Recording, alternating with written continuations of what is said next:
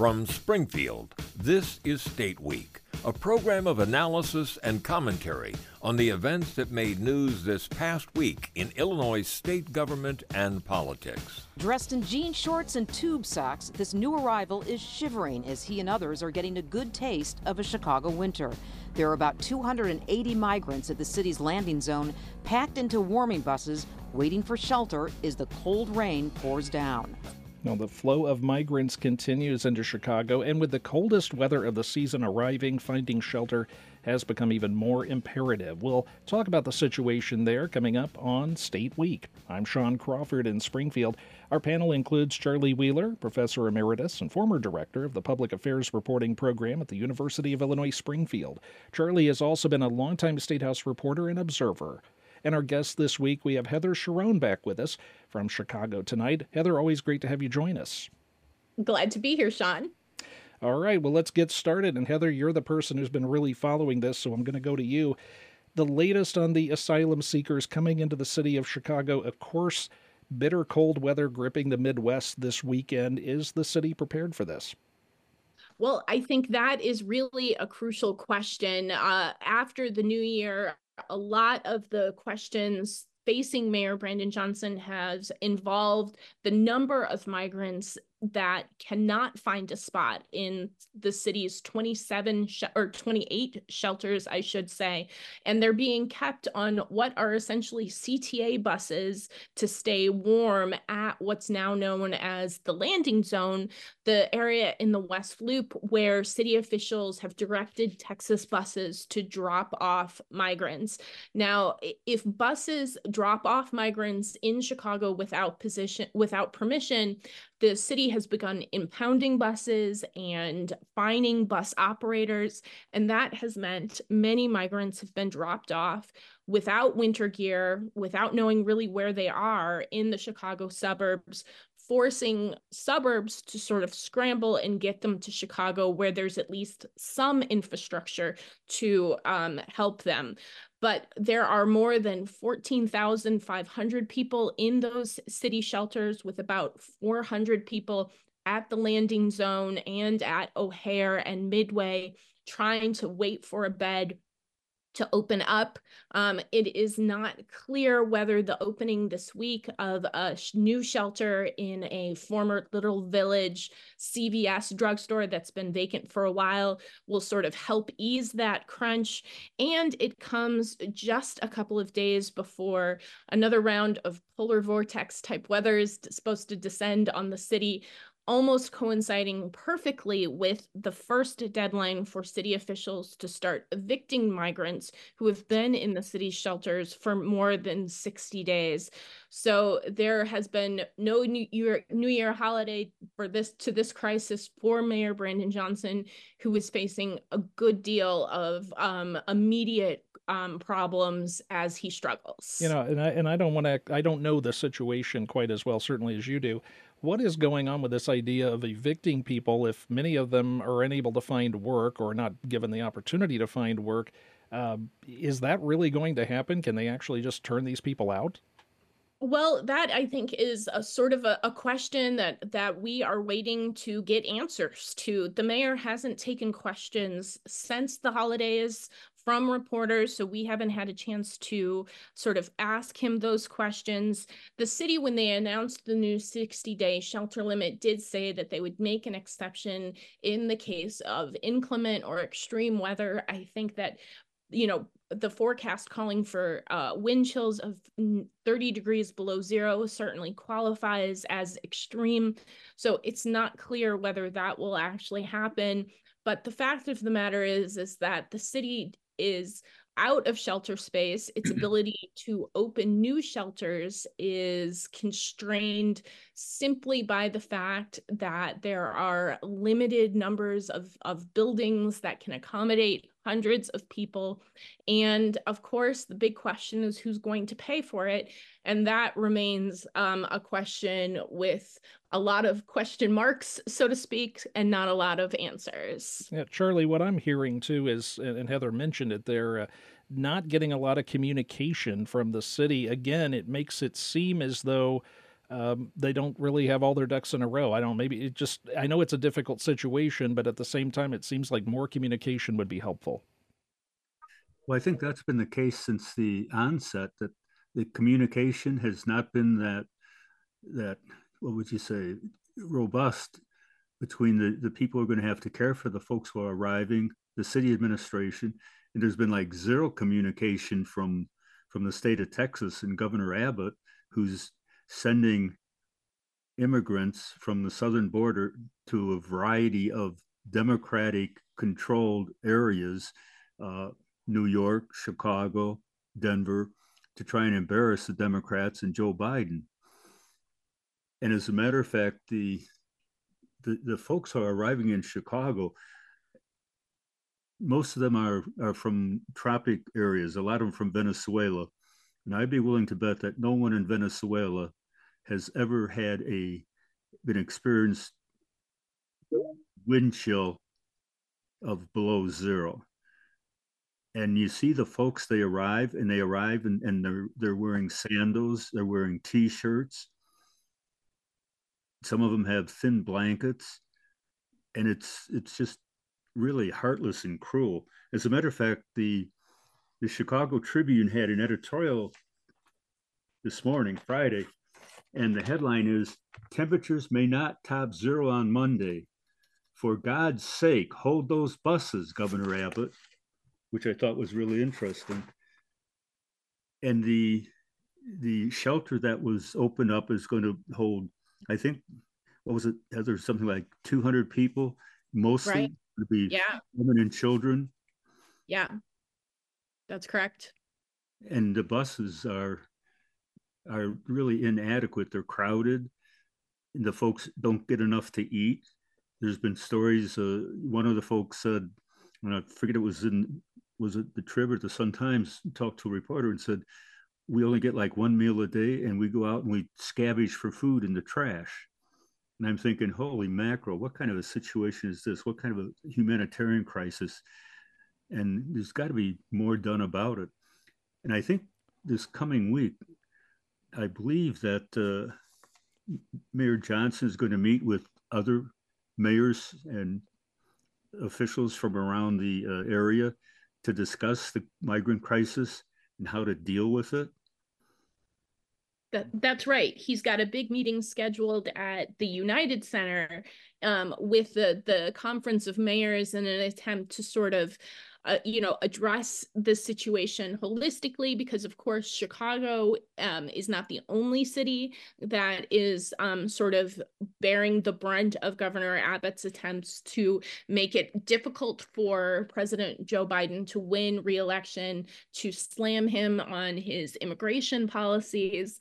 It, it's not clear to me, though, that without federal help, which does not seem to be coming based on the gridlock in Washington that um, anything is really going to change because uh, Johnson and other mayors have been pleading for months, more than six months at this time, um, for more federal help. And it just does not appear to be forthcoming, which means that states like New York um, and cities like New York City and Illinois and Chicago are, are pretty much on their own um, as arrivals to the border from people requesting asylum who are then being admitted into the uh, country to wait for those cases to be decided uh, through a legal process. There, there's really no end in sight of this crisis, um, which, as the mayor frequently points out, is almost entirely man made. Charlie, Greg Abbott, he he owns some of this as well, of course, by busing these people.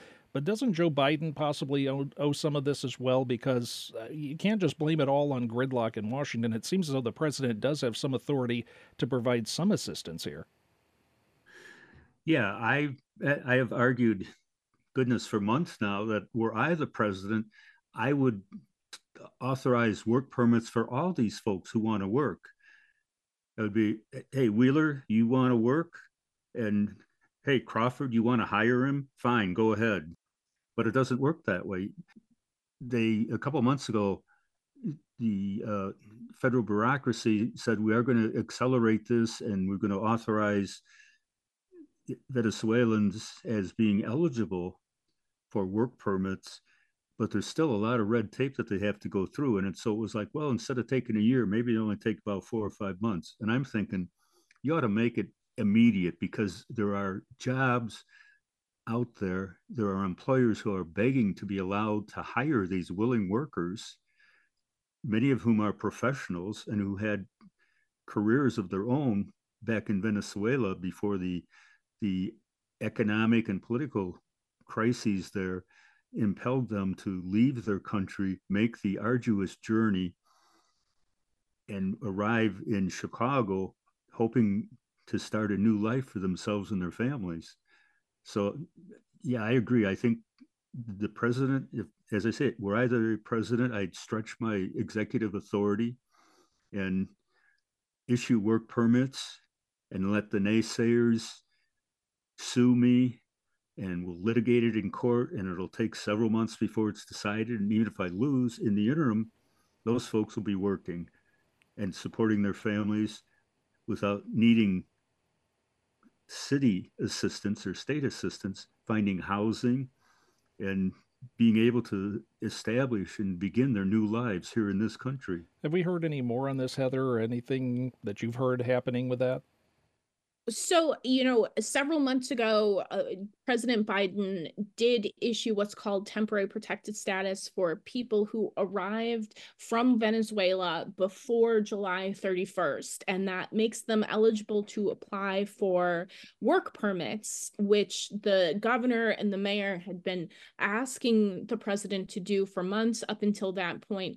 So that process has given you know, some number of Venezuelan migrants permission to work. Um, however, fewer than a thousand people have made it through the very complicated and expensive process of applying for those work permits.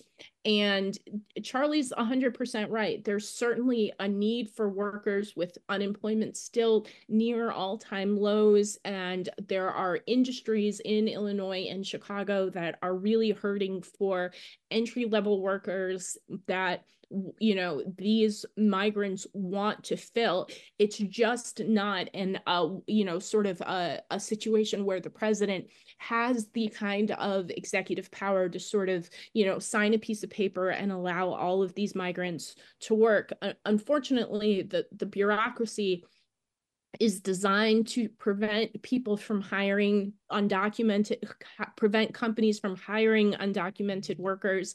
And that has meant that many of the migrants have found any sort of legal path to earn money um, to get out of the city's shelters or to get off of those buses at the landing zones, which has add, added another layer of complexity and um, and uh, problem to sort of any sort of efforts to get a long-term solution to get as many of these people you know uh, independent from city help you're listening to State Week. I'm Sean Crawford in Springfield. Our panel includes Charlie Wheeler and Chicago Tonight's Heather Cherone. Heather, uh, we talked about the landing zone, as they're calling it, uh, where a lot of these migrants are going to be processed. And of course, many of these buses that are coming in now are, are dropping people off in the suburbs. And now, even, I believe, some other locations, I think it was Rockford, I saw where a busload of, of uh, migrants were dropped there. And I read an article out of Bloomington this week that the city has said that if they receive any migrants, if something like that happens there, they will bus them to the landing zone in Chicago. So this is stretching out beyond Chicago. It's becoming a problem for other cities, not just the big city at this point. Is that right? That's correct. And it is designed for those buses to avoid those fines and fees that Chicago imposed just before the holidays. And in response, we've seen a wave of suburbs and downstate towns far away from Chicago, imposing similar fines in an attempt to slow the flow of buses to Chicago. This was also part of the reason why, in mid December, Texas Governor Greg Abbott chartered at least two private planes to bring migrants to Chicago. One landed at the Rockford airport, and then those migrants were bused to Chicago. The other landed at O'Hare. And um, that, I think, was really an indication that these fines and impound threats are really having an impact on Texas's ability to find buses to come to Illinois. In the sim, a similar uh, policy was imposed in New York in, following in Chicago's footsteps, that has prompted buses to drop off migrants in New Jersey and outside New York City. So in, in a in a real sense, this is a nationwide process or a nationwide problem now, and it's really not clear sort of how it's going to play out um, over the next several months. But there's no indication that it will get significantly better without some sort of um, inflection point in, coming in the near future. And that's one of the things that I think was interesting when I read your story talking about how much Chicago had spent on the migrant situation. Uh, came in less than what we actually anticipated. Is that correct? That's right. So in mid September, the city told reporters they expected to spend at least $361 million to care for migrants before the end of 2023. Um, in fact, the city spent only in the neighborhood of about $150 million by the end of the year, based on the latest update to the city's payment da- database that came just um, in the past couple of days. Um, I wrote, uh, I tried to sort of figure out uh, why that, that was such a big discrepancy. And the largest amount of money is that the city expected to spend somewhere around $160 million to build those massive winterized base camps that never got off the ground.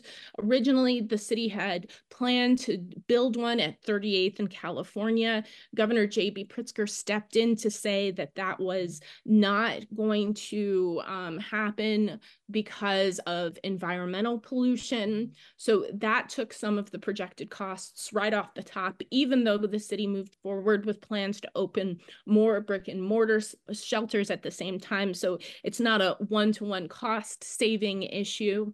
And um but and the other big factor i think was the fact that the city was able to renegotiate an agreement with favorite staffing which is the firm contracted originally by former Mayor Lori Lightfoot to run the shelters, to provide security, and to, to basically care for the migrants.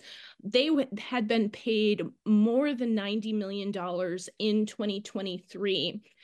Johnson was able to renegotiate that contract in October and that new contract cause, calls for the firm to be paid $40 million between October 2023 and October 2024. And it that appears to have resulted in some cost savings.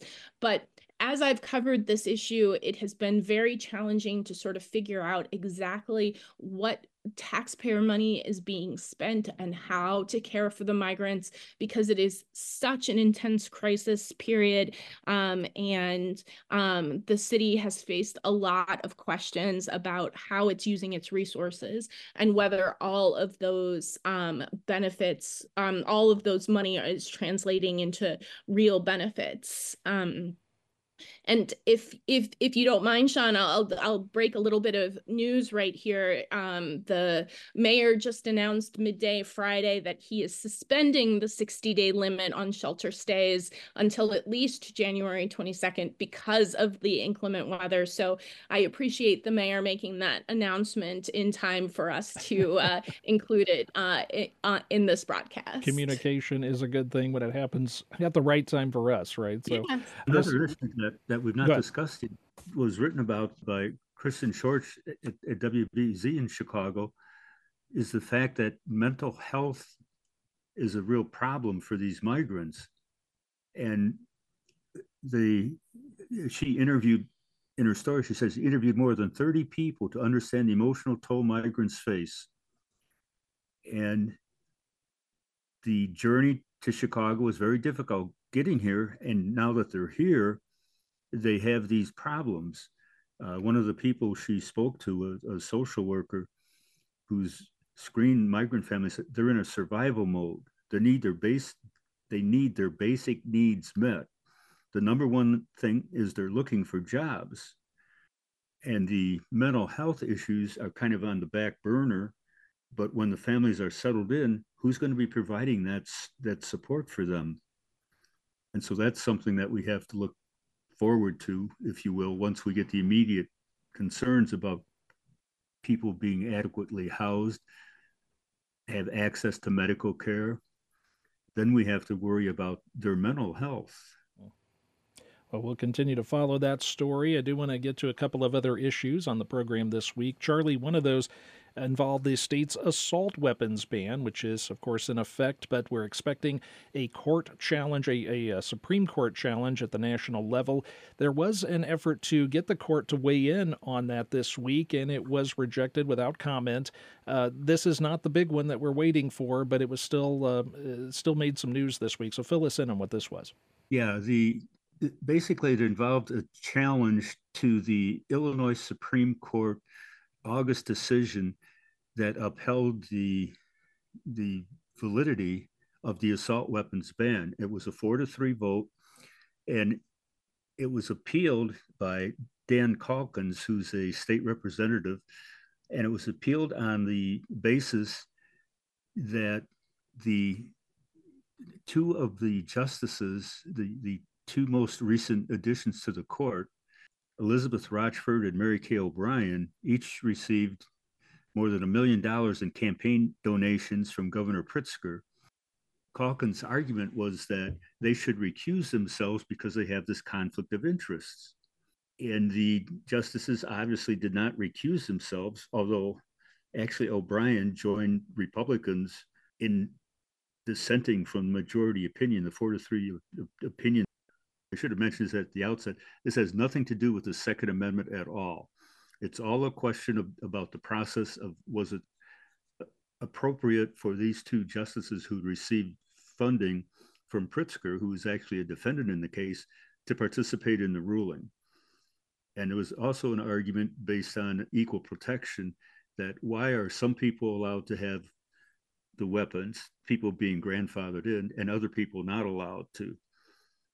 And so the Second Amendment didn't enter into it at all. What the US Supreme Court did is they did not rule on what is the key fundamental issue involved here, namely, does it unconstitutionally infringe upon the Second Amendment's right to bear arms?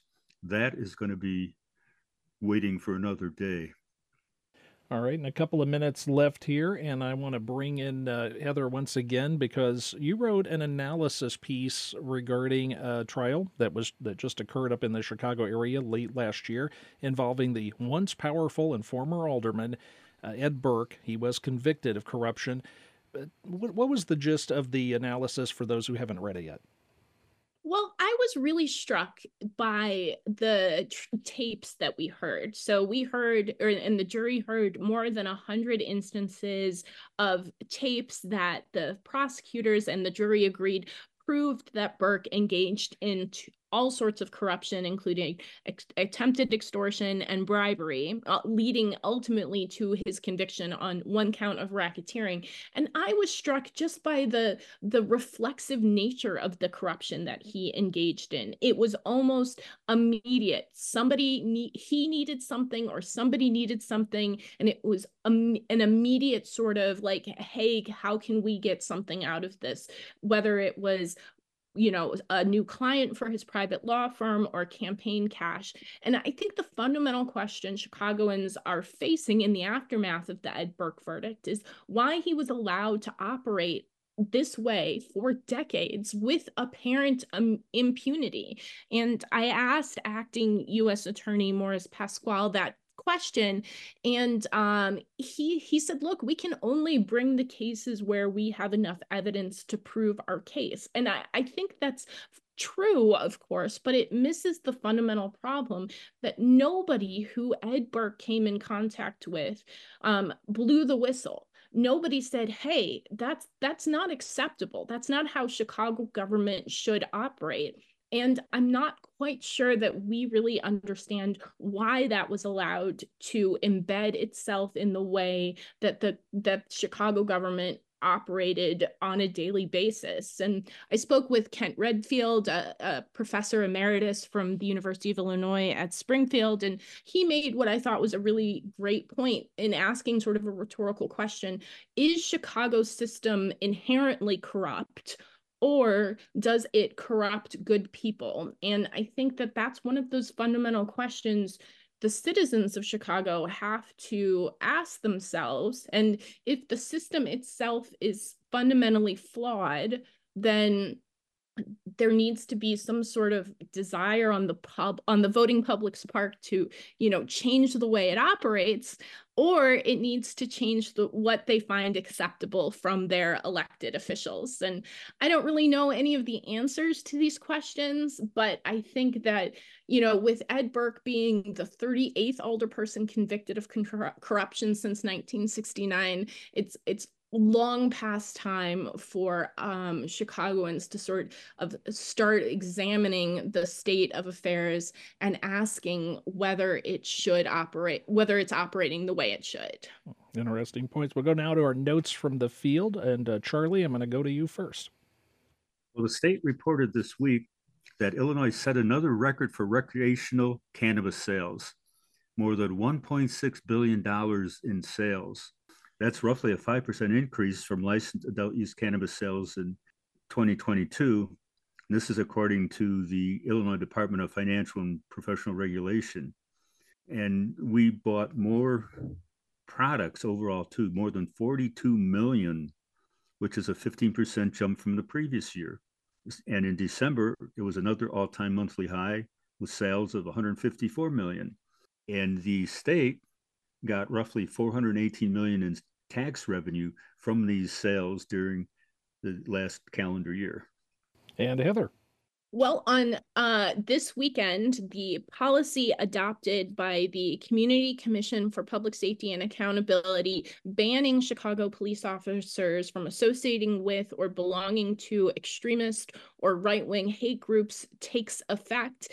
And I think that the, this with this policy taking effect, the onus will shift back to the police department to see whether they can actually enforce this policy because really the fundamental problem facing the police department as identified by the federal government back in 2017 was its inability to hold officers accountable for misconduct. Now we know through um, a num uh, several reporting including from the WBEZ Chicago Sun Times team that there's at least a dozen officers who have had ties to these kind of extremist groups, including the Oath Keepers and the Proud Boys. The question is whether this policy will give department leaders an, a new way to crack down on these officers, which Police Superintendent Larry Snelling has said he wants to do. But as always with the police department, the problem is when the rubber meets the road and whether the police union will fight that kind of accountability. Okay, well, that's all the time we have for this episode of State Week. Our panel included Charlie Wheeler and Heather Cherone with Chicago Tonight. You can find our show where you get your podcasts through the NPR app and at nprillinois.org. Just look for State Week. join us next time. I'm Sean Crawford.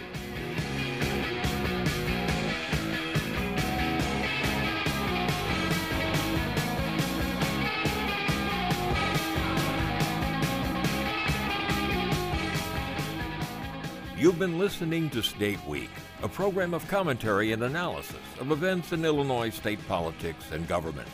State Week is produced in the state capital by public radio station NPR Illinois. This is IPR, Illinois Public Radio.